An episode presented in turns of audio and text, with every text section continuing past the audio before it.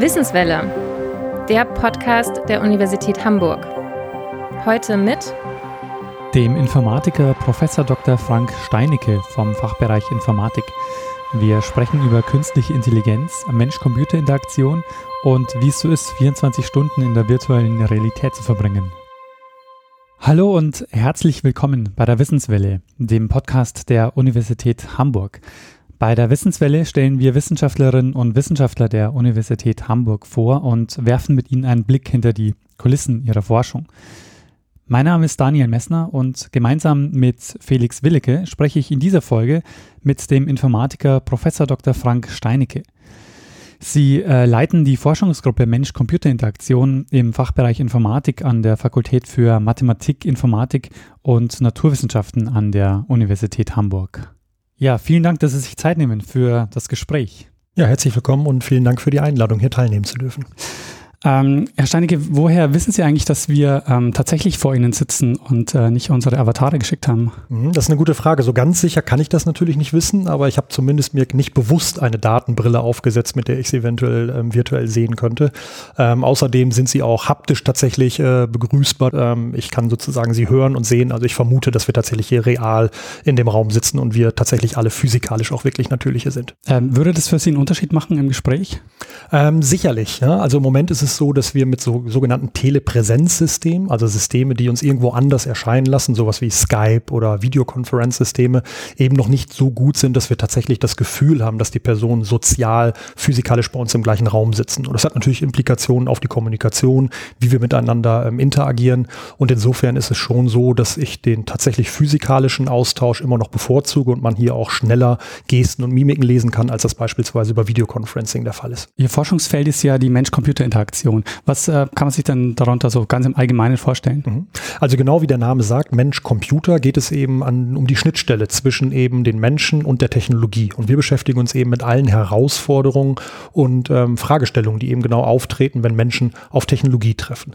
Das Spannende an dieser Forschungsstelle ist eben, dass sie das aus eigentlich zwei unterschiedlichen Perspektiven machen. Nämlich einmal aus einer technisch-informatischen Perspektive. Es geht also darum, solche Systeme zu bauen, sie besser zu machen, effizienter zu machen, aber eben auch aus der psychologischen Perspektive. Perspektive, nämlich da geht es darum, den Menschen zu verstehen. Wie nimmt der Mensch Informationen auf, wie werden die verarbeitet oder welche physikalisch-motorischen Limitierungen und Fähigkeiten haben die Menschen. Und da geht es eben genau in dieser Fragestellung, wie kann die Schnittstelle zwischen Mensch und Technologie eben mit diesen unterschiedlichen Perspektiven optimiert und verbessert werden. Das heißt, Sie haben Informatik und Psychologie studiert? Tatsächlich habe ich Mathematik äh, mit Nebenfach Informatik studiert, was im Wesentlichen daran lag, dass zu meiner Zeit eben das Informatikstudium noch nicht so breit verfügbar war in Deutschland. Ähm, Psychologie habe ich nie studiert, sondern tatsächlich eben im Wesentlichen über Kooperationspartner habe ich mir das notwendige Wissen, ähm, was wir haben, eben hier angeeignet. Und es ist eben auch so, dass bei dem Studiengang, den ich ja eben verantworte, Mensch-Computer-Interaktion, ich vor allem für die informatischen und auch für, sage ich mal, die Schnittstellen zwischen der Informatik und Psychologie zuständig sind, die tatsächlich eigentliche Psychologieausbildung unserer Absolventinnen und Absolventen kommt dann auch vom Fachbereich Psychologie. Wissen Sie noch, oder gab es so einen Moment, ähm, wo Sie gewusst haben, so äh, eigentlich würde ich gerne irgendwas Technisches, Mathematisches studieren. So, das ist äh, das, was mich äh, interessiert. Mhm.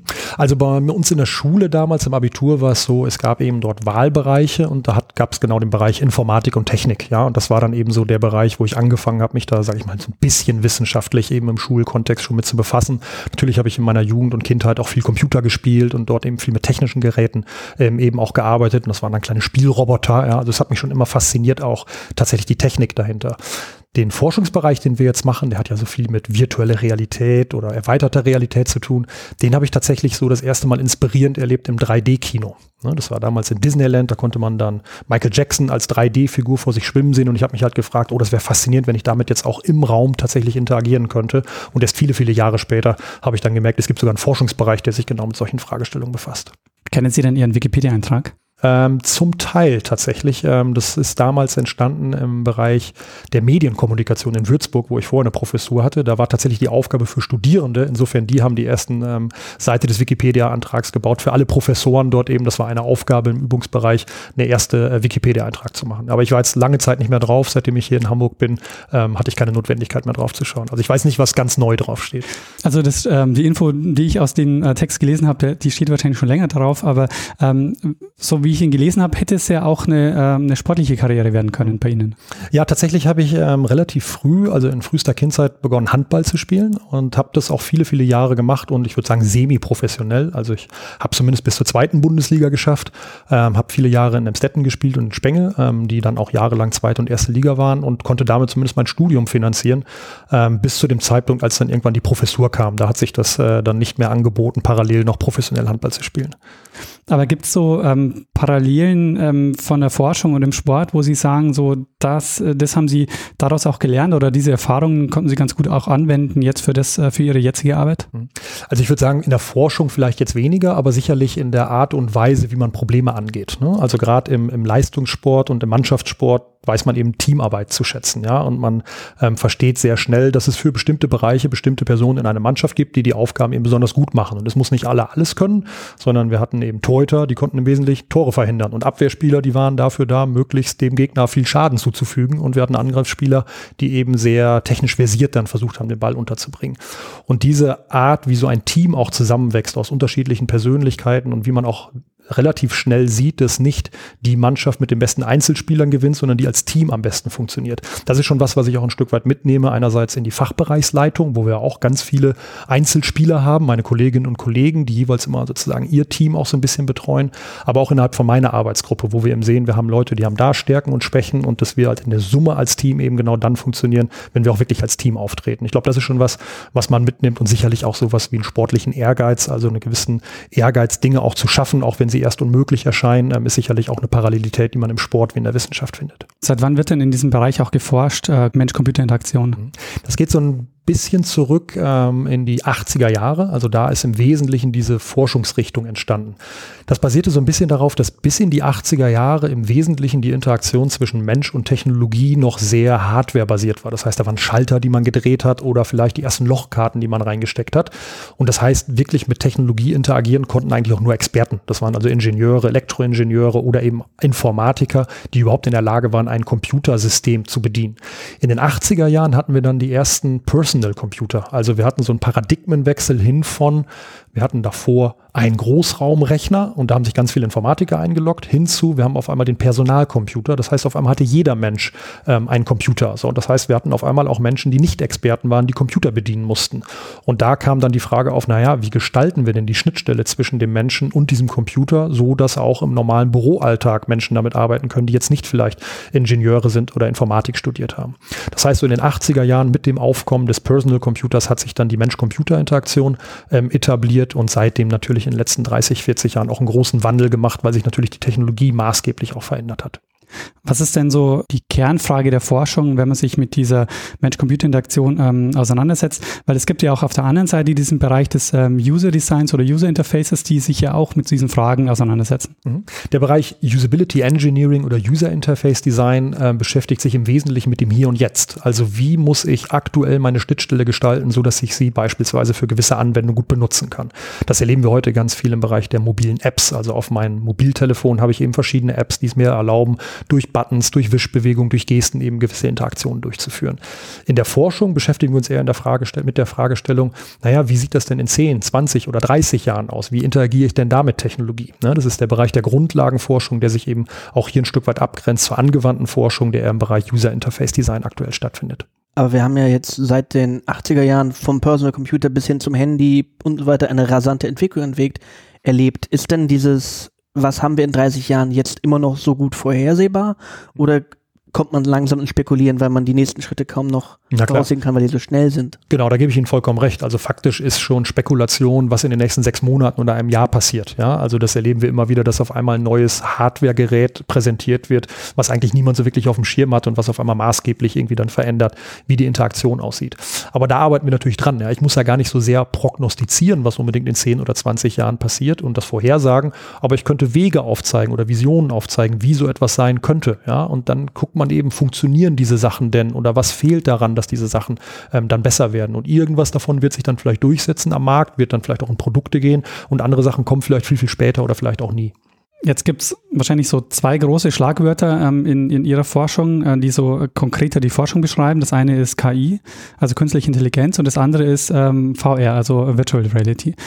Ähm, fangen vielleicht mit äh, der ähm, Virtual Reality an. Äh, Sie waren, soweit ich das gelesen habe, der Erste, der einen 24-Stunden-Test ähm, gemacht hat äh, und sich äh, sozusagen 24 Stunden in diese Welt begeben hat.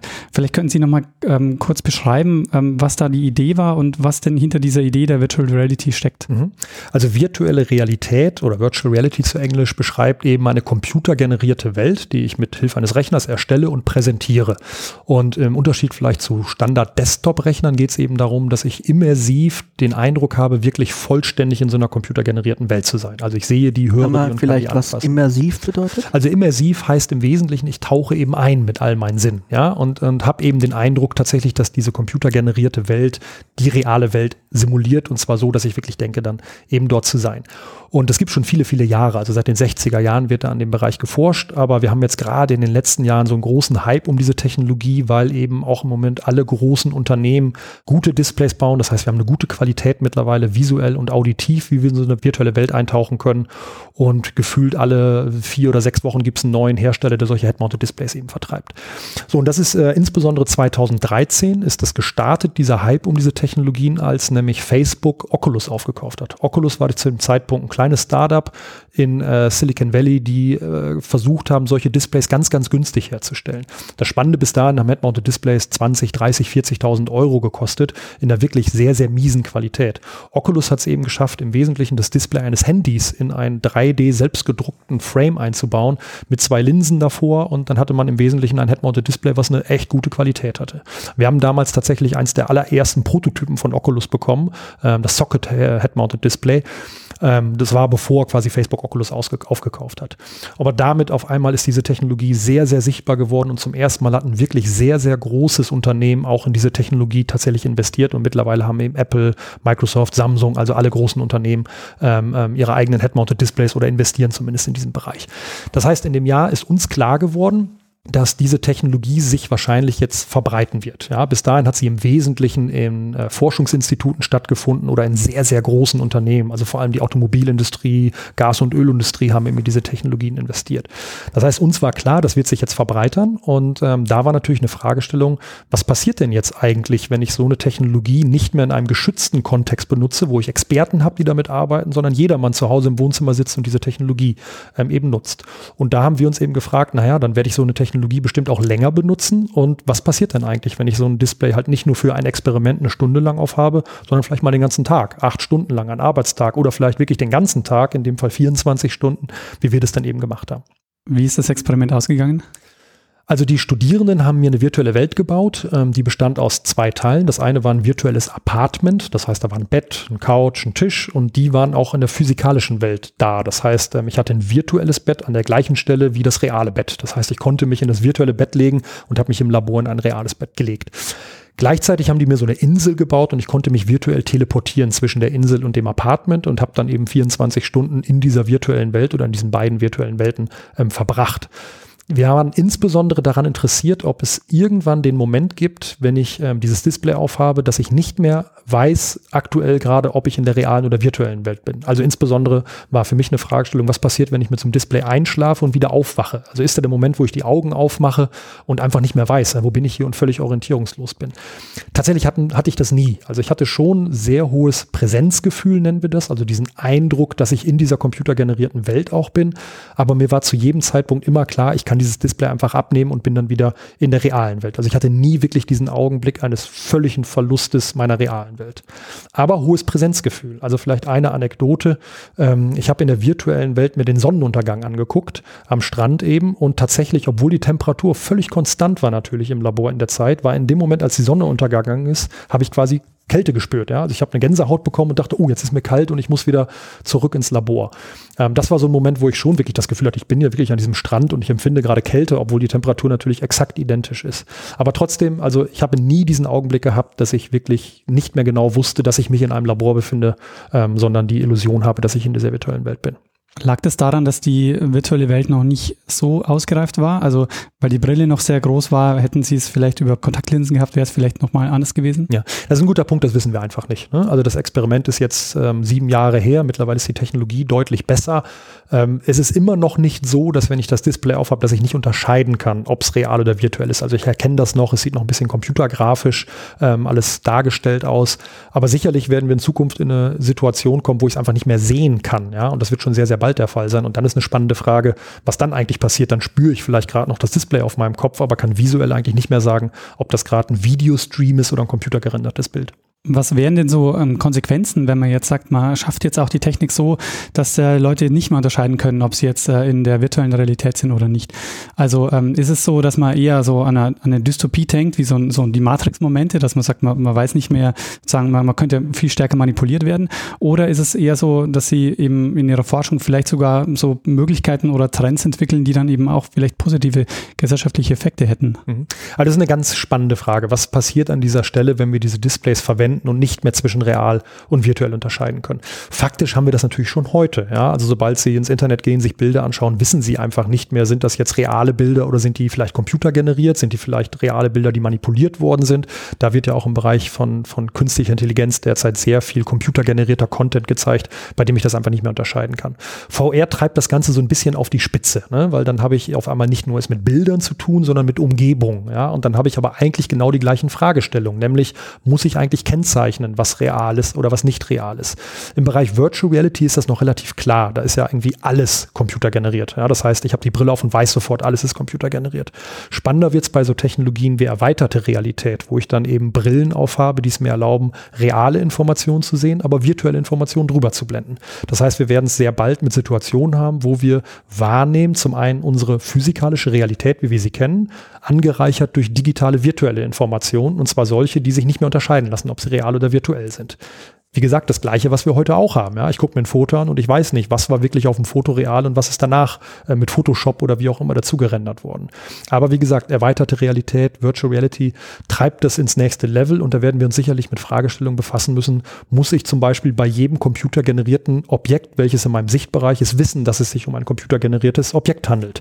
Zum Beispiel, wenn ich jetzt mit Ihnen beiden spreche, es könnte ja sein, zukünftig, dass einer von Ihnen nur, wie Sie gerade in der Eingangsfrage vermutet haben, vielleicht rein virtuell gerendert ist, müsste ich so ein Icon darüber haben, was mir irgendwie sagt, Achtung, das ist ein Remote-Teilnehmer. Ne? Und ähm, das sind total spannende Fragen, die eigentlich heute auch schon gelten, die aber durch Virtual Reality einfach ein Stück weiter getrieben werden und auf einmal dann eine Relevanz kriegen, die vielleicht heute noch nicht so der Fall ist.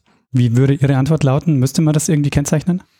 Ich glaube ehrlich gesagt nicht. Ähm, wir haben jetzt ja schon auch in unserer realen Welt die Situation, dass wir Künstlichkeit versuchen, natürliche Objekte zu reproduzieren. Also wir haben sowas wie künstliche Blumen, habe ich auch bei mir hier stehen, oder künstliche Objekte, ja, und künstliche Materialien, bei denen wir auch nicht immer anzeigen müssen, Achtung, ich bin eine künstliche Blume oder ich bin eine reale Blume. Insofern wüsste ich nicht genau, warum wir das in der virtuellen Welt machen müssen, wenn wir es jetzt schon in der realen Welt nicht machen. Natürlich gelten die gleichen Gesetze, was sozusagen strafbare Inhalte und so weiter angeht, die dann zu verhindern sind. Aber ich glaube, so ein generelles ähm, äh, Informationsgebot, dass all das, was digital ist, auch als digitales ausgezeichnet bezeichnet werden muss, brauchen wir, glaube ich, nicht. Wenn man sich so Techniken wie Deepfakes ansieht, wo zum Beispiel Personen in Videos beliebige Inhalte in den Mund gelegt werden können, da würde man sich dann vielleicht schon vielleicht eine Kennzeichnung wünschen. Mhm. Also ich meine, das haben Sie heute auch. Ja, Sie können in jeder Fake News Artikel können da stehen, Donald Trump hat gesagt Doppelpunkt und dann steht das da als Text. So ne und und ähm, da steht auch nicht dahinter, Achtung, das war jetzt gefaked, ja, oder das stimmt nicht, oder ich als Autor habe einfach nur so getan. So, und natürlich ist es, wenn wir das mit Video und Audio verknüpfen, kriegt das einen höheren Vertrauenswert, ja, weil wir dann ja sagen, ach guck mal, ich habe das wirklich gesehen, äh, wie er an der Stelle das gesagt hat. Auf der anderen Seite, wenn ich es lese, ich habe es wirklich gelesen, dass der Autor das geschrieben hat, ja, und VR treibt es sozusagen nochmal weiter, wenn ich mir jetzt vorstelle, ich sehe ihn sozusagen tatsächlich als erweiterte Realität bei mir im Raum, der oder die das sagt. Aber ich glaube, die gleichen Gesetze müssten sozusagen auch heute schon ihre Anwendung finden und ich kann nicht sagen, naja, das ist überall okay, bis ich zu dem Zeitpunkt VR komme. Und dann auf einmal muss ich das überall ähm, klassifizieren. Ja? Aber genau, also das, was Sie gesagt haben, diese Deep Fakes nennt man das, diese Technologie, die es eben erlaubt, Video, Bild oder Audiodaten so zu verknüpfen, dass sie real wirken, ähm, sind ähnlich wie VR und treiben da einfach auf einmal eine Diskussion auf, die wir eigentlich jetzt schon längst haben und schon längst hätte führen müssen. Aber jetzt auf einmal wird sie einfach auch sehr sichtbar und ähm, zeigt eben auch genau so ein dystopisches Bild, wie es dann weitergehen könnte. Wo wäre eine Kontrollinstanz, wenn man, wenn das wirklich stattfindet, Gibt es irgendeinen Mechanismus aus technischer Sicht jetzt gesehen, der das nachweisen kann und das klar nachweisen kann, um halt nicht irgendwelchen vermeintlich strafrechtlich relevanten Dingen äh, die Möglichkeit zu gewähren, stattzufinden, ohne dass man es kontrollieren kann. Mhm. Also das ist äh, eine sehr spannende Frage. Ähm, wir gehen davon, oder ich gehe davon aus, dass in ein paar Jahren, das wird sehr, sehr schnell passieren, sich so ein Deepfake nicht mehr von der Realität unterscheiden lässt. Im Moment sozusagen, wenn man auch diese Obama- oder Trump-Videos sieht, wenn man genau hinschaut, dann merkt man schon, dass irgendwas noch ein bisschen manipuliert. Die Sprache klingt ein bisschen synthetisch. Es ist sozusagen nicht ganz genau abgebildet, aber man sieht schon irgendwie, wo die Reise hingeht in den nächsten zwei, drei Jahren. Ähm, das heißt, wir als Menschen werden nicht mehr in der Lage sein zu unterscheiden, ob das jetzt computergeneriert ist, ob das über eine KI ähm, produziert worden ist oder ob das eine Videoaufnahme einfach ist. Aber die KI kann das natürlich vielleicht noch identifizieren. Ja? Das heißt, zumindest der Algorithmus, der das produziert hat, den kann ich auch benutzen, um zu erkennen, ob es denn äh, künstlich produziert wurde. Aber dazu muss ich den Algorithmus kennen, der es eben gebaut hat. Ja? Ähm, ich würde mir wünschen, tatsächlich in der Zukunft, dass es bei meinen Video-Plugins die Möglichkeit hat, gibt, wenn ich so ein Video schaue, dass mir angezeigt wird in einem vielleicht Wahrscheinlichkeitslevel, Achtung, mit so viel Wahrscheinlichkeit ist das, was du gerade schaust, rein computergeneriert und hat so nie stattgefunden. Ob das dann technisch wirklich noch möglich ist an jeder Stelle, ist dann fraglich. Aber wir als Menschen werden de facto nicht mehr in der Lage sein, das zu unterscheiden.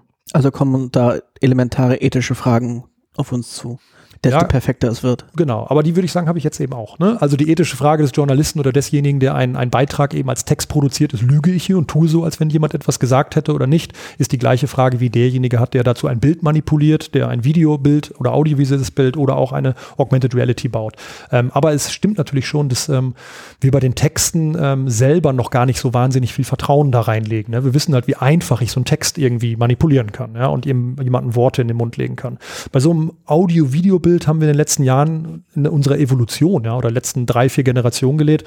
Da ist großes Vertrauen drin, ja, so ein Foto, was wir machen. Und wir lernen ja erst gerade jetzt seit ein, zwei Generationen, dass fast alle Magazine vorne irgendwie gefotoshoppt sind, ja. Trotzdem sozusagen nehmen wir das immer noch als sehr vertrauenswürdig wahr. Und wir vertrauen eben audiovisuellen Informationen, weil sie mehrere Kanäle eben bedienen.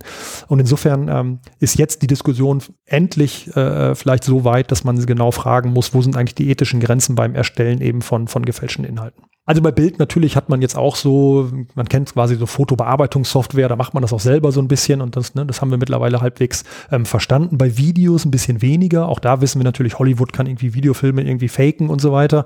Aber dass das mittlerweile eine Qualität hat, dass ich quasi faken kann, als hätte ich gerade eben selber das Video mit meinem Handy gemacht und es sieht einfach sehr realistisch aus, ist, glaube ich, auch nochmal was, was wir auch als Generation wieder lernen müssen, eben, dass wir nicht nur nicht Texten vertrauen und nicht nur Bildern vertrauen, sondern auch irgendwann nicht mehr vertrauen können, was wir eigentlich sehen und ständig eigentlich quasi eine Kompetenz aufbauen müssen, dass wir schon logisch denken und versuchen zu hinterfragen, ob das, was wir gerade sehen, eigentlich real zutreffend ist oder eben computergeneriert oder auch falsche Informationen ist. Die Deepfakes verweisen ja auch schon auf den zweiten Forschungsbereich oder auf den zweiten Themenbereich, äh, den wir noch ansprechen wollten, nämlich die künstliche Intelligenz. Was versteht man denn darunter oder was, was, was heißt künstliche Intelligenz? Mhm. Künstliche Intelligenz geht ungefähr wie auch Virtual Reality so auf die 50er, 60er Jahre zurück. Da gab es die ersten Ansätze dazu. Und man hat eben sich mit der Fragestellung beschäftigt, Stück weit auch, was macht eigentlich Intelligenz des Menschen aus? Ja, und das ist schon gar nicht so einfach zu beantworten. Wir sagen so allgemein die kognitiven Fähigkeiten. Und die künstliche Intelligenz versucht jetzt im Wesentlichen, die kognitiven Fähigkeiten des Menschen zu simulieren. Ja, und das ist wirklich ein ganz, ganz wichtiger Punkt. Ja, wenn wir von einer KI, einer künstlichen Intelligenz sprechen, ist es nie ein System, was von sich aus wirklich intelligent ist, sondern es ist immer ein System, was versucht, menschliche Intelligenz irgendwie zu simulieren. Und in einigen Bereichen klappt das schon sehr gut und in anderen Bereichen eben noch gar nicht. Ja, aber man muss sozusagen weg von diesem Glauben, dass diese Systeme wirklich als solche intelligent sind, sondern sie simulieren immer nur eine Intelligenz. Das heißt, ähm, diese ähm, KI, wenn sie Intelligenz ähm, simuliert, ähm, ist ein System, das ähm, auch ein Stück weit lernen kann. Genau, also ähnlich wie der Mensch lernt, ähm, sind eben auch solche Systeme, versuchen sie zu lernen. Und im Wesentlichen ist ein Stück weit die Idee, man gibt ihnen einfach Daten. Ne? Also das kann man sich vielleicht so vorstellen, ähm, wenn ich einem Computer beibringen möchte, was eine Katze ist, ja, dann hat man das in den ersten Phase der künstlichen Intelligenz versucht, über Regeln zu definieren. Das heißt, das war so in den 60er, 70er, 80er Jahren, habe ich dann versucht, logisch einfach zu beschreiben, was eine Katze ist. Ja, das heißt, wenn der Computer so ein Bild sieht, habe ich eben gesagt, naja, wenn da vier Beine drauf sind, zwei Ohren, Schwanz und irgendwie das Ganze wuschelig und braun ist, ist es halt eine Katze. So, das war aber jetzt nur bedingt erfolgreich, weil das natürlich auch auf einen Hund gilt oder auf einen Tiger gilt. Und vielleicht habe ich auf dem Foto auch nur einen Kopf einer Katze zu sehen und gar keine Beine. Das heißt, da hat man relativ relativ schnell auch die Limitierung von solchen Systemen kennengelernt. Dann hat sich so der Bereich Machine Learning, nämlich der Bereich des maschinellen Lernens daraus etabliert. Das war anfangs immer noch sehr händische Arbeit auch, wo viel Menschinteraktion notwendig war. Das heißt, ich habe im Wesentlichen gesagt, okay, ähm, ich versuche jetzt mal dem Computer beizubringen, was eine Katze ist, aber ich beschreibe jetzt nicht, welche Farben zum Beispiel Katzen haben, sondern ich gebe einfach ganz, ganz viele Katzenbilder und sagen, merkt dir mal die Farben. So, jetzt fängt der Computer an, unterschiedliche Farben halt kennenzulernen und merkt so ein Range, in welchem sich Farben für Katzen zum Beispiel abspielen. Und das gleiche kann ich machen, die Anzahl der Gliedmaßen, ja, ob ich jetzt zwei oder vier Beine, also so sage ich einfach vorher, das sind die Features, die Eigenschaften, auf die du bitte achtest und du lernst aber selber, welche, selber welche Ausprägungen die haben.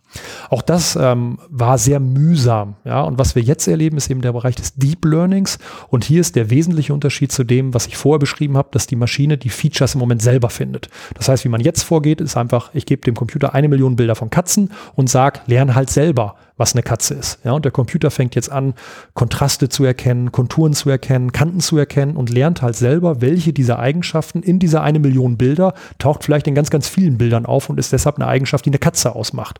Und das können eben Eigenschaften sein, die für uns Menschen überhaupt nicht relevant sind, um eine Katze zu erkennen. Aber mittlerweile bei dieser großen Datenmenge, die wir im System geben können, ist in vielen Aufgabenbereichen der Computer tatsächlich besser, eine Katze zu erkennen, als wir das sind. Und das kann ich eben auf verschiedene Bilderkennungsfragestellungen ähm, ähm oder Spracherkennungsfragestellungen anwenden.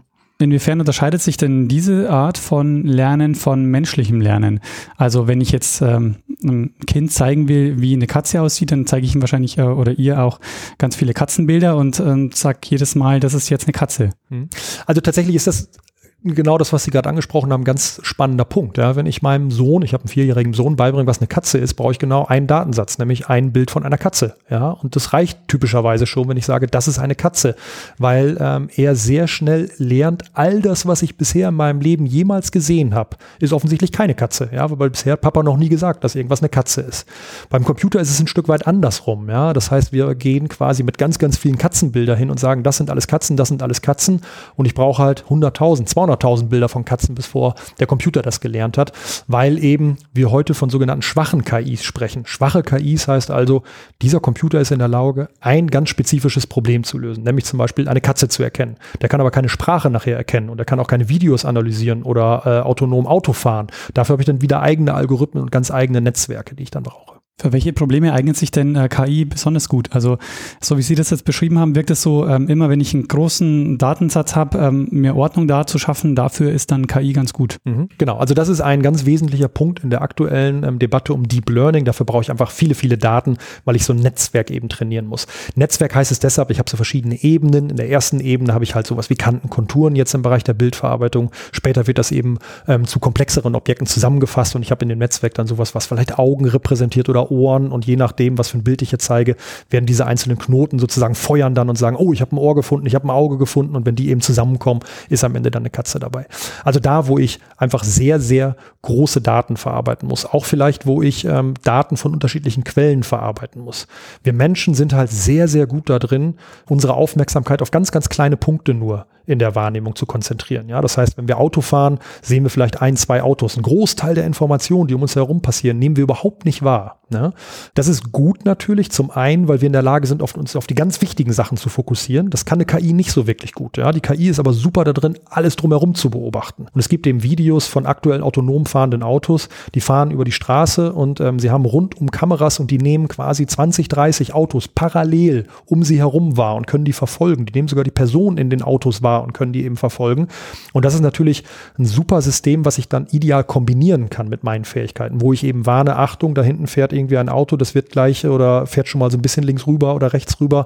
Ähm, also da kann ich sicherlich auch die Schnittstelle zwischen Mensch und künstlicher Intelligenz eben super kombinieren. Aber derzeit funktioniert es eben wirklich nur da, wo ich wirklich große Daten habe oder wo ich eben Dinge ganz einfach über Regeln beschreiben kann. Und dann programmiere ich sehr traditionell, wie wir das in der Vergangenheit gemacht haben. Kommen wir vielleicht mal zu konkreten Forschungsprojekten, die Sie, äh, an denen Sie hier arbeiten.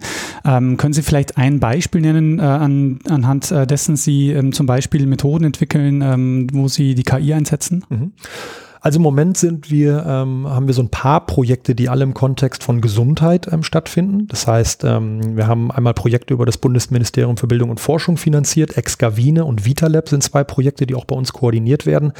Und da geht es um ähm, die Entwicklung von Virtual Reality und Augmented Reality basierten ähm, Exa-Games. Das sind Bewegungsspiele, ähm, die wir einsetzen wollen, um neurologische Krankheiten zu heilen. Also sowas wie Alzheimer, Demenz, Parkinson. Und die Idee ist eben, und das ist bekannt aus der Forschung, wenn eben Menschen mit einem, einem leichten Stadium dieser Krankheiten einerseits motorische Aufgaben machen, also sich körperlich bewegen und gleichzeitig kognitive Aufgaben haben, also sich an Dinge erinnern müssen oder was rechnen müssen, ähm, dass das den Krankheitsverlauf ein Stück weit aufhält. Und das Ganze in Spiele zu ver verpacken, ist natürlich dann noch ein Motivationsaspekt. Und da arbeiten wir gerade eben mit verschiedenen Partnern aus Forschungsinstituten und der, der Wirtschaft zusammen, eben genau solche Spiele zu entwickeln. Und hier in Hamburg ähm, am Hospital zum Heiligen Geist wird das Ganze dann tatsächlich auch erprobt. Und ähm, da spielen jetzt die älteren ähm, Bewohner tatsächlich mit solchen Spielen. Und wir sind gerade in so einer Evaluierungsphase, wo wir zum Beispiel schauen, ob denn eben so ein virtuelles Realitätenspiel, wo ich gleichzeitig mich bewegen muss und kognitive Aufgaben löse, auch tatsächlich über eine Langzeit eben das Fortschreiten von Demenzerkrankungen zum Beispiel verhindern kann. Was sind denn so die, die methodischen äh, Herangehensweisen dazu? Also Sie müssen einerseits programmieren können, weil Sie diese Spiele machen müssen. Sie müssen aber andererseits Sie auch ähm, über diese Krankheiten Bescheid wissen äh, und, und auch ähm, Tests machen, äh, um zu testen, welche Auswirkungen sie haben. Vielleicht können Sie mal beschreiben, ähm, mit welchem methodischen Werkzeug Sie da sozusagen äh, drangehen. Genau, Sie haben das schon ganz gut erkannt und auch ganz gut beschrieben. Ja, wir nennen das einen äh, menschzentrierten Entwicklungsprozess, weil all das, was wir bauen, am Ende von Menschen benutzt wird. Und und ähm, das heißt, typischerweise fängt jeder unserer ähm, ähm, Interaktions- oder Entwicklungsprozesse damit an, dass wir erstmal versuchen, den Menschen zu verstehen. Also wer ist die Zielgruppe, die nachher diese Anwendung, diese Hardware, diese Technologie verwenden soll? Was ist der Kontext, in dem das Ganze stattfindet? Was sind die Aktivitäten, die diese Zielgruppe eigentlich macht? Und was sind vielleicht auch die Techniken oder Technologien, die aktuell eingesetzt werden? Und das machen wir typischerweise eben in so Analyseverfahren, wo wir Fokusgruppen machen. Das heißt, wir laden die Testperson ein, diskutieren mit denen, ähm, wir interviewen die, wir machen ähm, Analysen Analysen eben der, der Umgebung. Wir sprechen mit den vielleicht Betreuern konkret in diesem Kontext, mit den Technikern vor Ort und versuchen daraus eben abzuleiten, was eigentlich die Bedürfnisse der, der Person sind, für die wir die Anwendung entwickeln. Und dann haben wir in diesem Prozess, der sehr iterativ ist, bauen wir erste Prototypen, ähm, die wir dann wieder den Leuten geben, Feedback einsammeln darüber, die damit arbeiten lassen.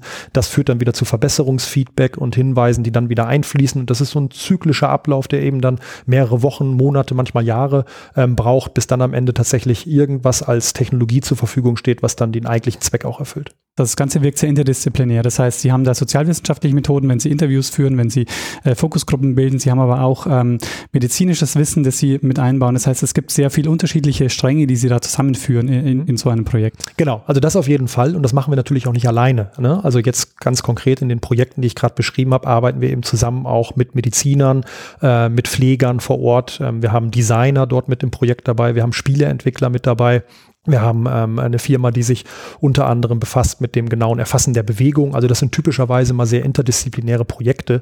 Aber eine der Kompetenzen, die auch gerade natürlich in meiner Arbeitsgruppe ist, ähm, liegt eben da ein Stück weit dran, genau diese Kompetenzen auch an der Schnittstelle ein bisschen zusammenzuführen und eben dafür zu sorgen, dass eben die Psychologen mit den Informatikern zusammensprechen können, dass wir sozialwissenschaftliche, wie Sie es gerade gesagt haben, Methoden tatsächlich in die Informatik übertragen und eben auch die Informatiker, die am Ende dann die Systeme tatsächlich bauen, auch ein Stück weit genau mit den Anwendern sprechen können oder das zumindest vermittelt über dann die Bereich Mensch-Computer-Interaktion tun. Wie kann ich mir denn Ihren Arbeitstag vorstellen, wenn Sie an so einem Projekt arbeiten?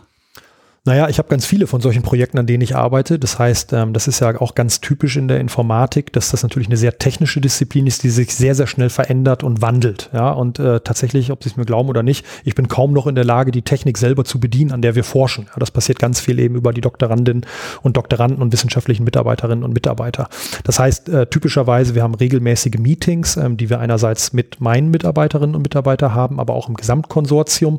Und meine Aufgabe ist eher dann so ein Stück weit strategisch strategisch eben zu überlegen, in welche Richtung welche Aufgaben eben gehen, welche Methoden wir vielleicht anwenden ähm, sollten ähm, und wo ich Erfahrung schon aus anderen Projekten einbringen kann. Aber ich sage mal, das eigentliche technische Entwickeln, das eigentliche Durchführen eben von, von entsprechenden statistischen Analysen und so weiter, überlasse ich dann den Leuten, die mittlerweile ein bisschen mehr Ahnung davon haben, nämlich meinen Mitarbeiterinnen und Mitarbeitern. Wie werden denn die Studierenden vorbereitet auf diese Art der interdisziplinären Arbeit? Weil sich nur auf die Informatik zu konzentrieren, wie Sie das jetzt auch beschrieben haben, ist ja dann nicht ausreichend. Mhm. Wir haben uns am Fachbereich eine ganze Reihe von unterschiedlichen Studiengängen, die sich eben aus verschiedenen Disziplinen auch mit der Informatik ähm, befassen. Informatik haben Sie gerade angesprochen, das ist so der Kernstudiengang, bei dem es dann im Wesentlichen darum geht, die technischen Kompetenzen und Fähigkeiten eben zu entwickeln.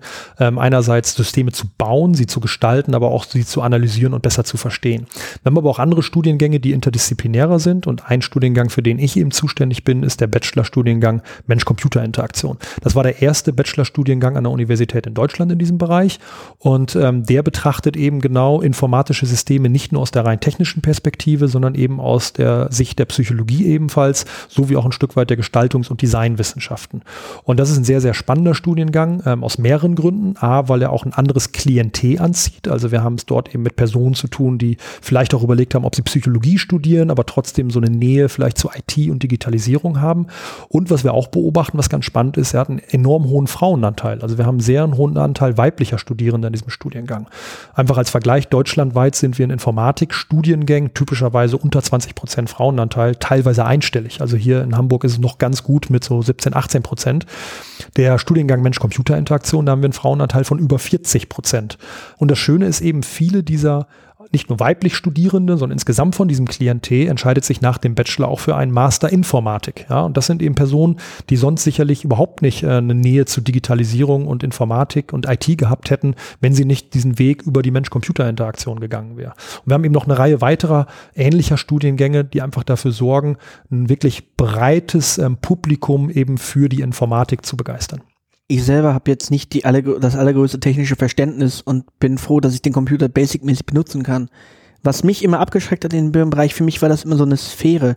Was muss ich denn als Student mitbringen an Wissen, um hier studieren zu können? Muss ich einen Vorkurs machen in was weiß ich, Mathe oder sowas? Oder mhm. gibt es da irgendwelche Voraussetzungen? Genau, also das ist ähm, äh, eine ganz gute Frage. Ja? Also was macht eigentlich aus der Schule einen potenziellen Absolventen aus, der besonders gut in der Informatik ist? Ähm, da gibt es nicht so wahnsinnig viele wissenschaftliche Erkenntnisse. Was sicherlich hilft, ist ein gutes mathematisches Verständnis. Ja, also sozusagen so ein abstraktes Denkvermögen. Das hilft schon mal. Ja, also wenn Sie mit Mathe überhaupt nichts anfangen konnten und das ganz, ganz schlecht ähm, ähm gemacht haben, ist wahrscheinlich Informatik nicht der richtige Studiengang für Sie. Mittlerweile gibt es ja an vielen Schulen schon Informatik Kurse. Das heißt, man kriegt mal so ein Gefühl für so ein bisschen Programmieren und wenn Ihnen das gefällt, dann ist sicherlich auch Informatik ein Studiengang für Sie.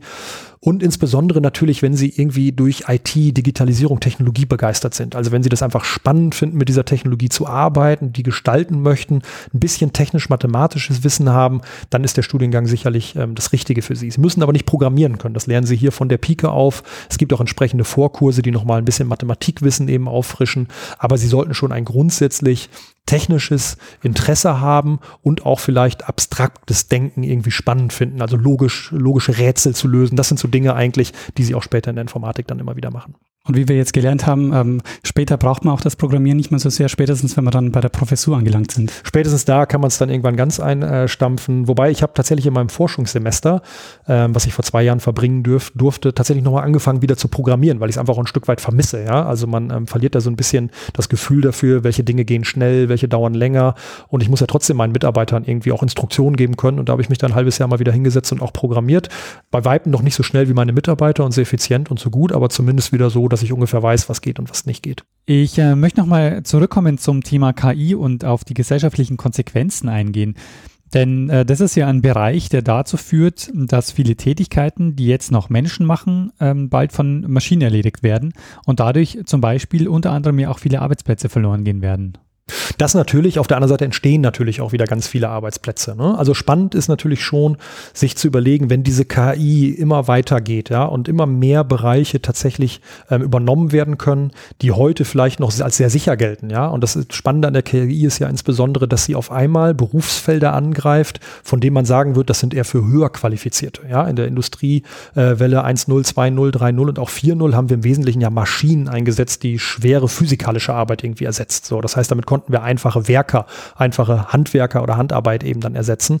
Im Moment ist die KI eben äh, da an der Stelle beispielsweise Juristen zu ersetzen, Mediziner zu ersetzen, weil sie eben aufgrund der großen Datenbasis eben auch sehr, sehr gut Entscheidungen treffen kann. Das heißt, ähm, solche Berufsfelder werden sich mindestens ändern, vielleicht sogar zukünftig wegfallen und vielleicht nur noch für Spezialaufgaben ähm, tatsächlich existieren. Das heißt, wir brauchen viel, viel weniger Anwälte, viel, viel weniger Mediziner vielleicht.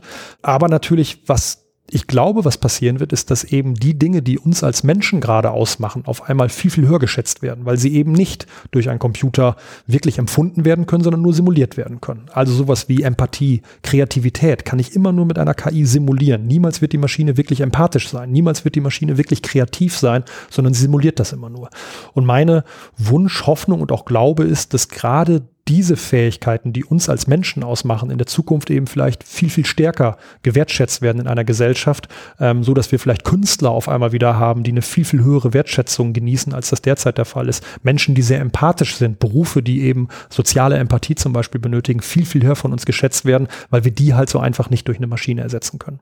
Ich fände das ein sehr schönes Schlusswort. Ich hätte nur ähm, eine, eine Frage noch äh, davor, nämlich, ähm, das ist ja ein Podcast und ähm, Gibt es vielleicht ein Geräusch, das Ihre Forschung charakterisiert? Also irgendwas, was Sie, was Sie begleitet äh, in Ihrer Arbeit? Hm, also ein Geräusch, was ich hätte, wäre ähm, das Piepen von meinem E-Mail-Programm. Also als Professor ähm, im Fachbereich Informatik an der Uni Hamburg, das wird vielen meiner Kolleginnen und Kollegen auch ähm, so gehen, erhält man eben eine ganze Reihe von E-Mails pro Tag und ähm, das Geräusch ist so das Geräusch, was mich über den ganzen Tag begleitet, auch wenn es wenig mit meiner Forschung zu tun hat.